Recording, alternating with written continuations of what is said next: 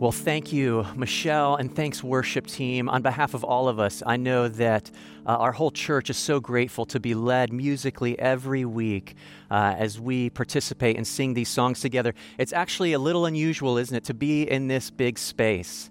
Um, there's even some uh, areas that are kind of getting some work on, some, some repair right now.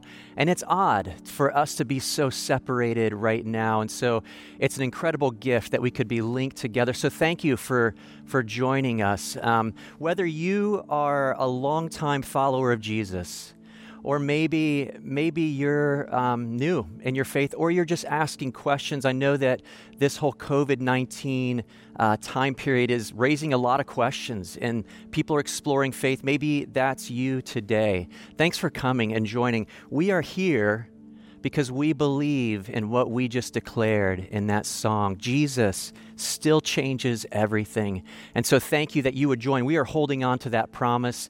And as you know, we're going through a series right now where we're looking at Psalm 23. In fact, uh, we titled this series Replenish.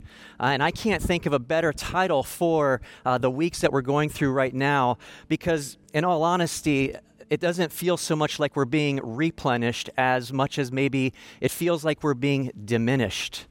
And so, wherever you find yourself joining us today, thank you for connecting with us. It is not by accident that God has put this Psalm 23 right in front of us during this time. It's a big deal that we could dive into this scripture. I was having coffee with my daughter earlier this week. She's a high school student, and, uh, and we were out on the back porch just sipping some coffee, and she was saying, you know, whenever she wakes up in the morning, she both uh, loves and loathes reading the news. I mean, whether it's Twitter, Facebook, Instagram, whatever news feeds that you're dialed into, whatever TV stations you're watching, we are so saturated with information, facts, and opinions, and, and things are shifting constantly which is why getting into God's Word is such a big deal for us right now. Maybe, maybe you've gone fishing or boating um, sometime in the past, and maybe you were the anchor person and you were responsible for throwing that anchor out and trying to get it to catch a hold of something so that boat could be steadied and so it could lock into place. Maybe you feel right now like you're in a boat that's shifting and you cannot get that anchor to catch to catch hold on anything you're in the right place in the right time. And this scripture is so timely for us to dive into together. And so here's what I'm going to ask that we do. Um, in fact, it's an old tradition, actually dating all the way back to the Old Testament, that the people of God would usually stand. Often they would stand when they read God's word together. Uh, in Nehemiah, when Ezra, the prophet Ezra, would, would declare and proclaim God's word and read it out loud, the people of God would stand. And so I'm going to ask if you're comfortable uh, right there from your home, would you stand and read this aloud with me? Kids, stand up with your parents and uh, let's read this psalm. It's not a, a, very long chapter. In fact, I can't think of a, of a more popular psalm um, that's, that's more well known, uh, a, a, scripture that, that even non Christians often recite and know. Maybe John 3.16 would run neck and neck in a, in a competition, but Psalm 23 is so familiar to us. But let's read these words together. Would you stand? And after we're done reading, you can sit again.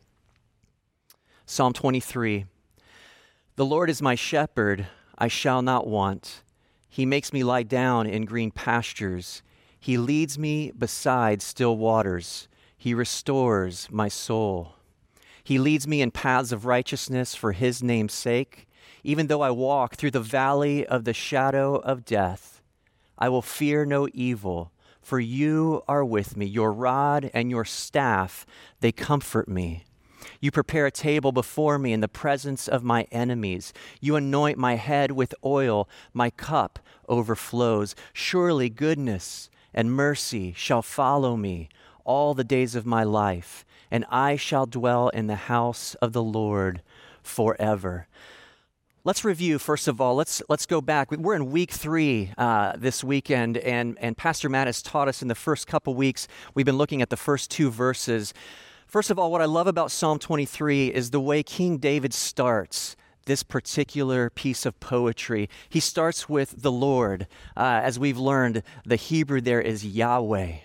What an incredible model here that David shows how we should always start not with our own circumstances and our own situations, but to always start with who God is. In fact, that's one of the first lessons I ever learned back in the early 90s when I was uh, attending uh, in college and I would come to Northland while I was in school and on break. And one of the first things I noticed about this community of people, this group of people that calls themselves Northlanders, is that they always began with who God is not who we are. Always looked to what God was about, not just our circumstances. And so it's not by accident that King David is putting the emphasis here on Yahweh, on the Lord. Who's in the driver's seat here? Is it, is it him? Is it us? And so it's a big deal that King David starts this way. But not only does he show what it looks like to start with God first, to wake up in the day, or to approach a new situation, or to experience uh, another anxiety, or doubt, or struggle, or challenge, and always lift our attention to God first. But he also makes uh, this, this piece of poetry extremely personal in nature. I'm sure it's jumped out to you in reading this chapter, the incredible personal language that David uses. If you think about it, in all of Scripture, of course, we are a whole body of Christ. We are a capital C church, the kingdom of God, all of us collectively together. Um, there's, a, there's a community aspect, a communal holiness in which we walk together. But what, what King David does here so strategically and intentionally is show that our relationship with God is very personal in nature, it's very intimate. It's why we can say we have a relationship with our Creator, we have a relationship with Jesus. It's because of the personalization here uh, that, that's reflected in how King David writes. And I, I love this piece here in green pastures right now. Many of us are living in this space, the square footage of our own homes and and it doesn't look maybe so much like a green pasture but i was reading this week about what does it look like for us to live in what some anthropologists refer to as a liminal space in fact i was just reading about this um, and i didn't get a chance to to put it in a slide but i wanted to share with you a, a liminal space is basically a, a transitional or transformative um, time and space that you find yourself. It, it's, it's, it's where you, you, you know you're not going to go back to where you were, but you're not quite where you're headed either. In fact, um, one of my favorite authors and writers, Cheryl Fullerton, writes this When we find ourselves in liminal spaces, does it matter whether we are pushed or whether we jump? Either way, we are not where what we were before. We, were, we are not where or what we were before, nor do we know how or where we will land in our new reality. I love what, what she quotes here from an anthropologist, Victor Turner, that what we do is we find ourselves betwixt and between. What does it look like for us as a church right now, as a community of faith, as a country? Around the world to be in this liminal space. This psalm teaches us a lot about what it looks like on this journey to pay attention to these green pastures, these in between places. Church, I know a lot of us, including myself, we are often thinking about how we want things to go back to normal, the old routines, the way things used to be. And there's so much of that that I can't wait for us to get back to. But I pray for something greater than that. I pray that the church would go into new spaces what will it look like for us not to return to a normal, but to a radical? What will it look like for the church to come together and be renewed and revived and maybe, maybe begin to think through in the 21st century the ways that the church can lead like it's never led before? And so Psalm 23 reminds us uh, that there's both a corporate nature in our faith, but it's a very personal faith. And often what's so critical is that we are walking with our shepherd, even in those liminal spaces, in those green pastures. But here's what I want to do in verse 3. That's what we're going to look at. If you have your scriptures, you'll notice we're looking at the second part of verse 3. Yahweh leads me, the Lord leads me in paths of righteousness for his name's sake. What does that mean for us today? Well, let me ask you a question. Have you you probably haven't been on a trip recently, I'm guessing, but think back to when you actually took those road trips, right?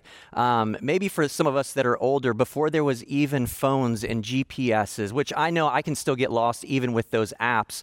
Um, but think back to when we had like paper maps. Kids, I know that some of you, when you go to a theme park, I know my son, he loves to get a map every time we go and he wants to navigate and, and show us where to go. And often we get turned around and backwards and, and sort of end up going the long ways.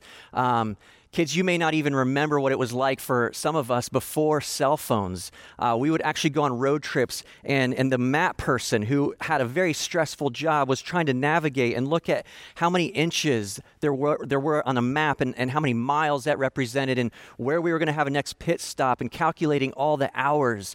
Um, and for a lot of us men, honestly, we would get lost, right? Um, and, and we would get turned around and we would never want to admit it. Um, men, I know you're watching and you, well, you may not be agreeing, but whoever's with you will probably agree. This happened to me actually on uh, the day that we got married. Addie and I, as we were leaving and they were throwing rice or bird seed or whatever they were throwing at us, we we, I say we, I literally got us lost from there to the airport. Uh, that's actually how we started our marriage. When it comes to taking road trips, when it comes to this journey that we're on, what we find is that often, even though we are living in the confines of our homes right now, maybe we don't feel so lost around uh, the space that we live in from room to room, but there's a lostness that we're feeling internally, a displacement. In fact, another favorite writer of mine, Ronald Rolheiser, in this book that I'm still reading, uh, The Holy Longing, he writes this it is no easy task to walk this earth and find peace.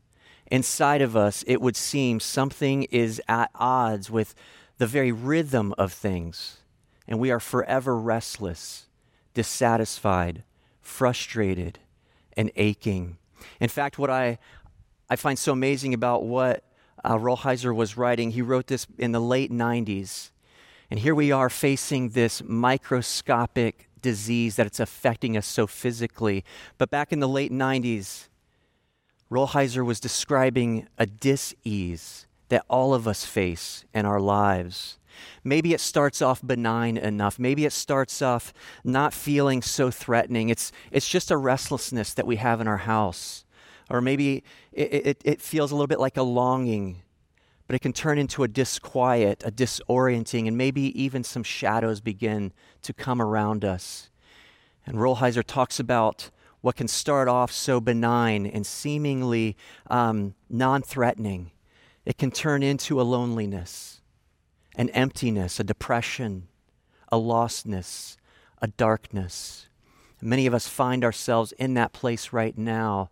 I know for a lot of our family, people that we know, friends, part of this church community who here in Central Florida are a part of the entertainment industry and, and work at theme parks and, and restaurants and all the places where uh, all the creative arts are such a, a, a big part of our community. Many of you are jobless right now on furlough, trying to figure out where the next paycheck is coming from. And that dis ease is settling in. It's going from a shadow to a darkness, and many of us are feeling that way right now. We're being impacted by this COVID 19, this disease that displaces.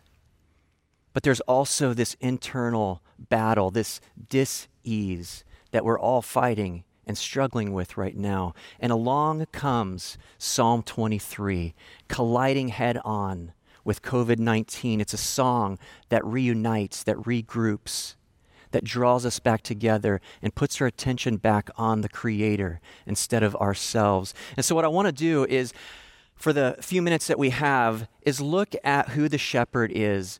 In Psalm 23, we're talking about the Lord being our shepherd.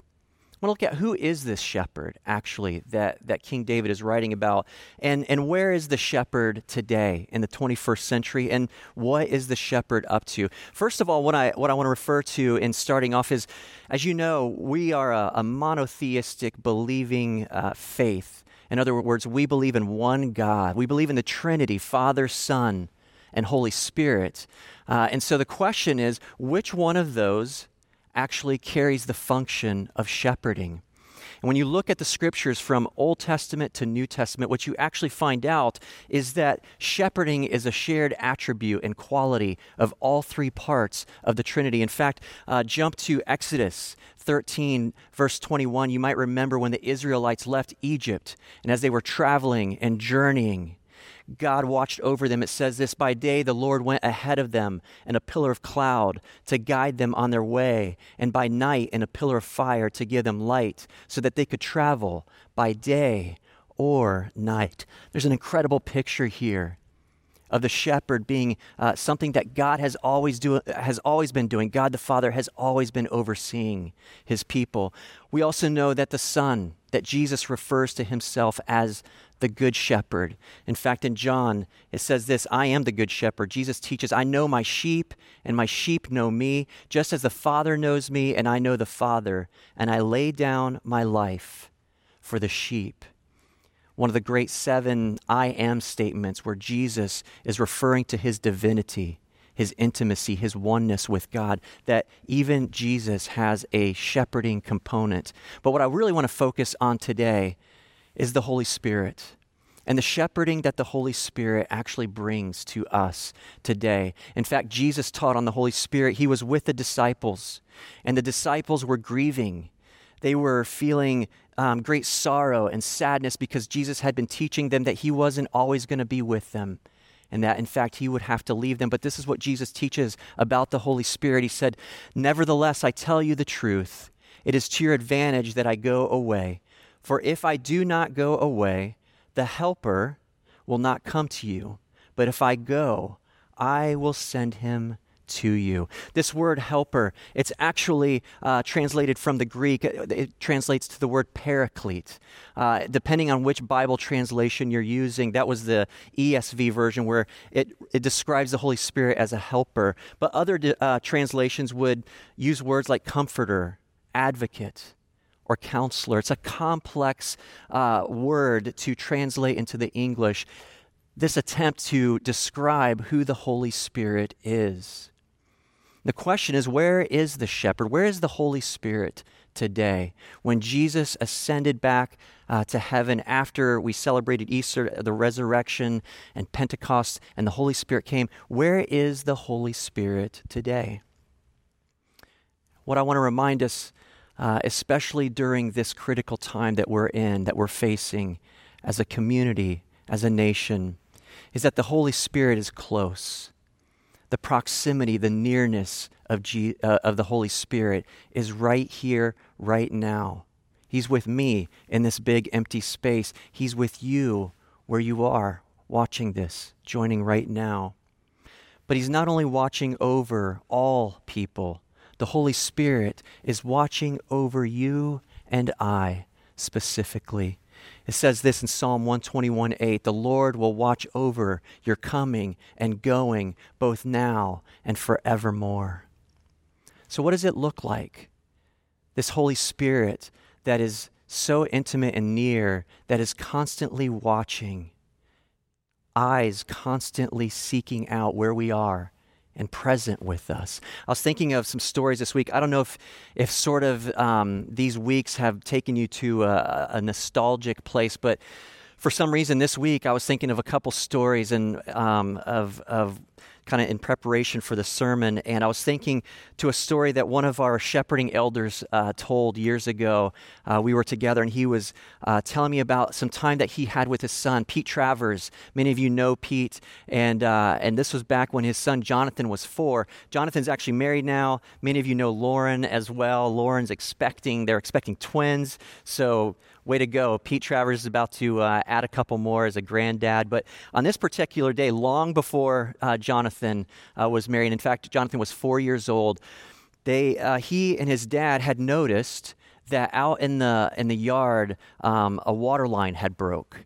And maybe you've had this happen and, and the water just starts coming up and people make phone calls and maybe it takes a little bit of time for the utility folks to get out there.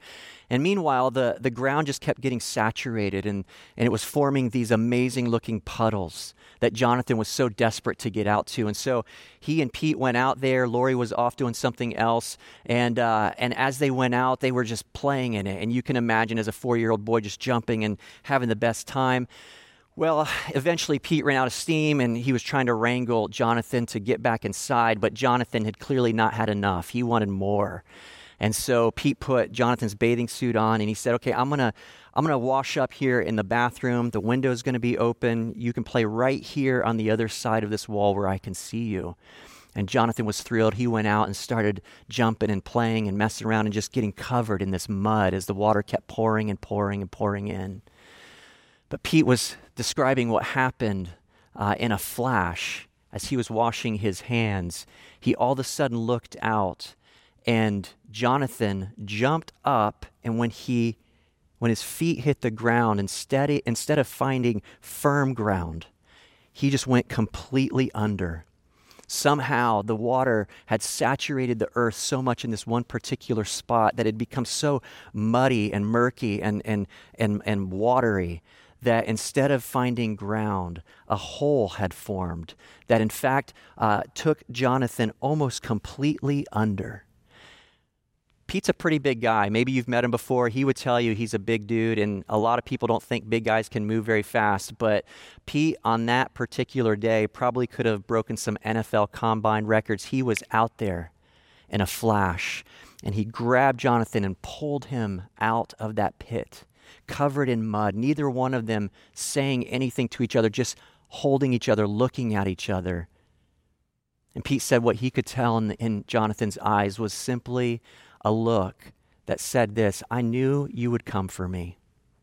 Church, that's, that's the proximity that we have of the Holy Spirit who's always watching, always near. We may not feel that even now in this time of feeling displaced and disoriented maybe feeling a little distant, not just from people, um, but feeling the separation even from our Creator.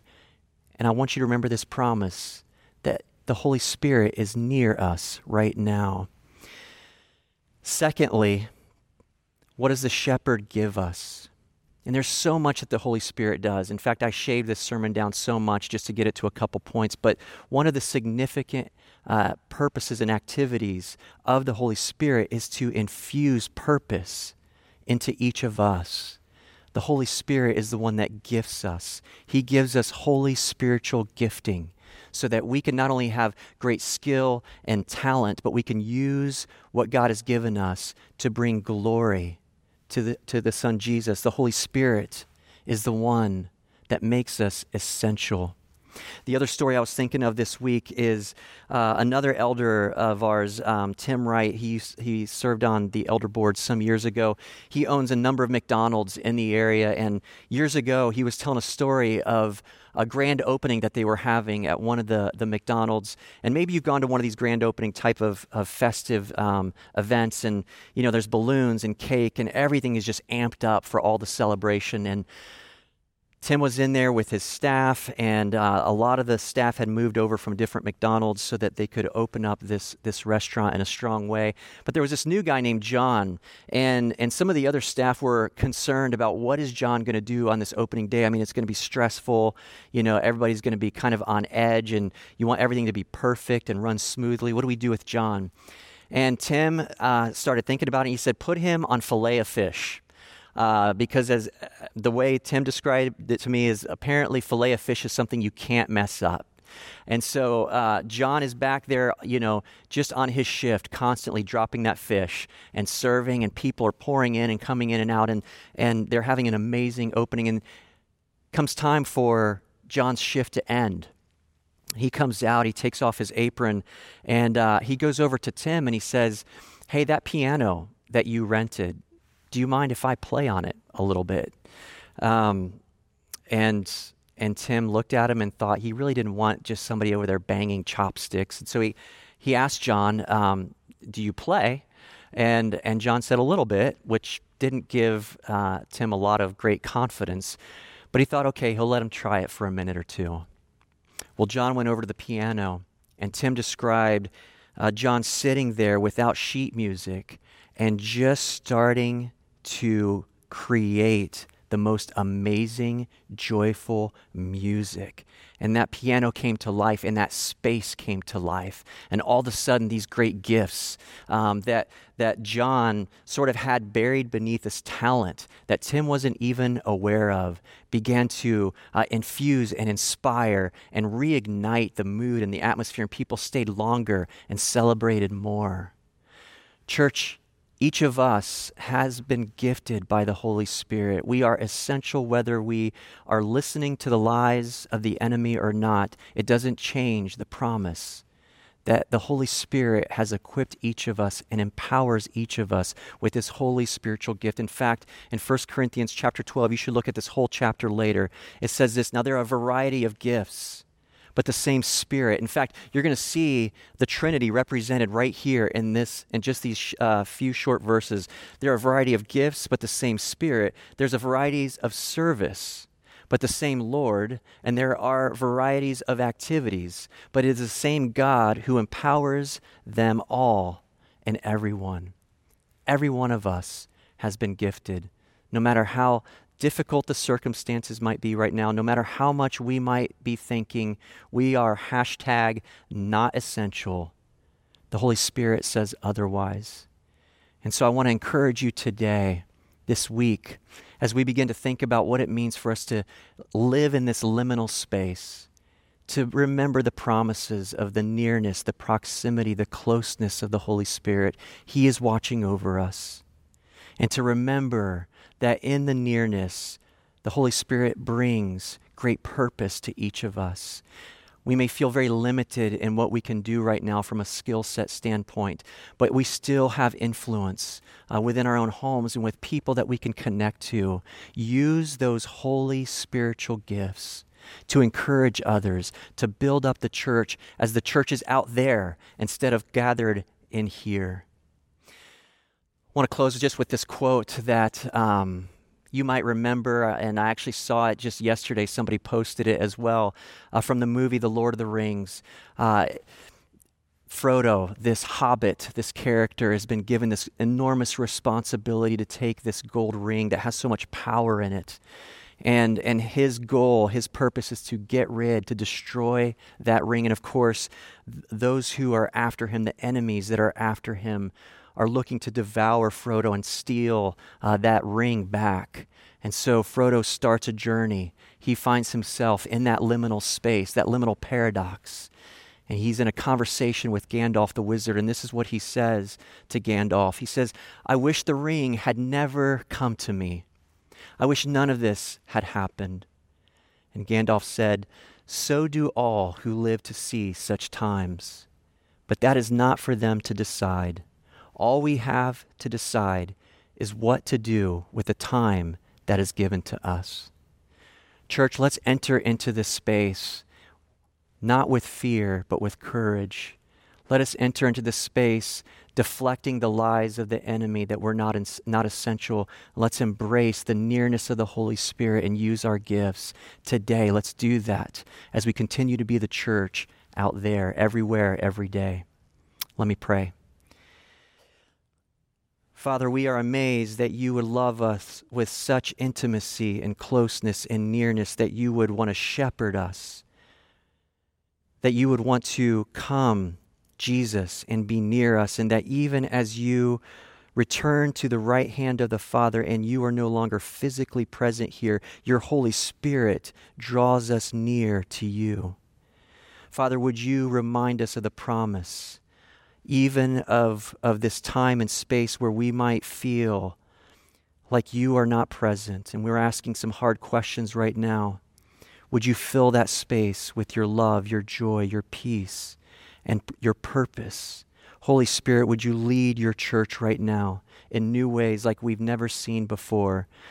God, may we be anticipating when this is over and be preparing ourselves for that day but may we be living today in the power, the proximity, and the purpose of your Holy Spirit. We pray all this in Jesus' name. Amen.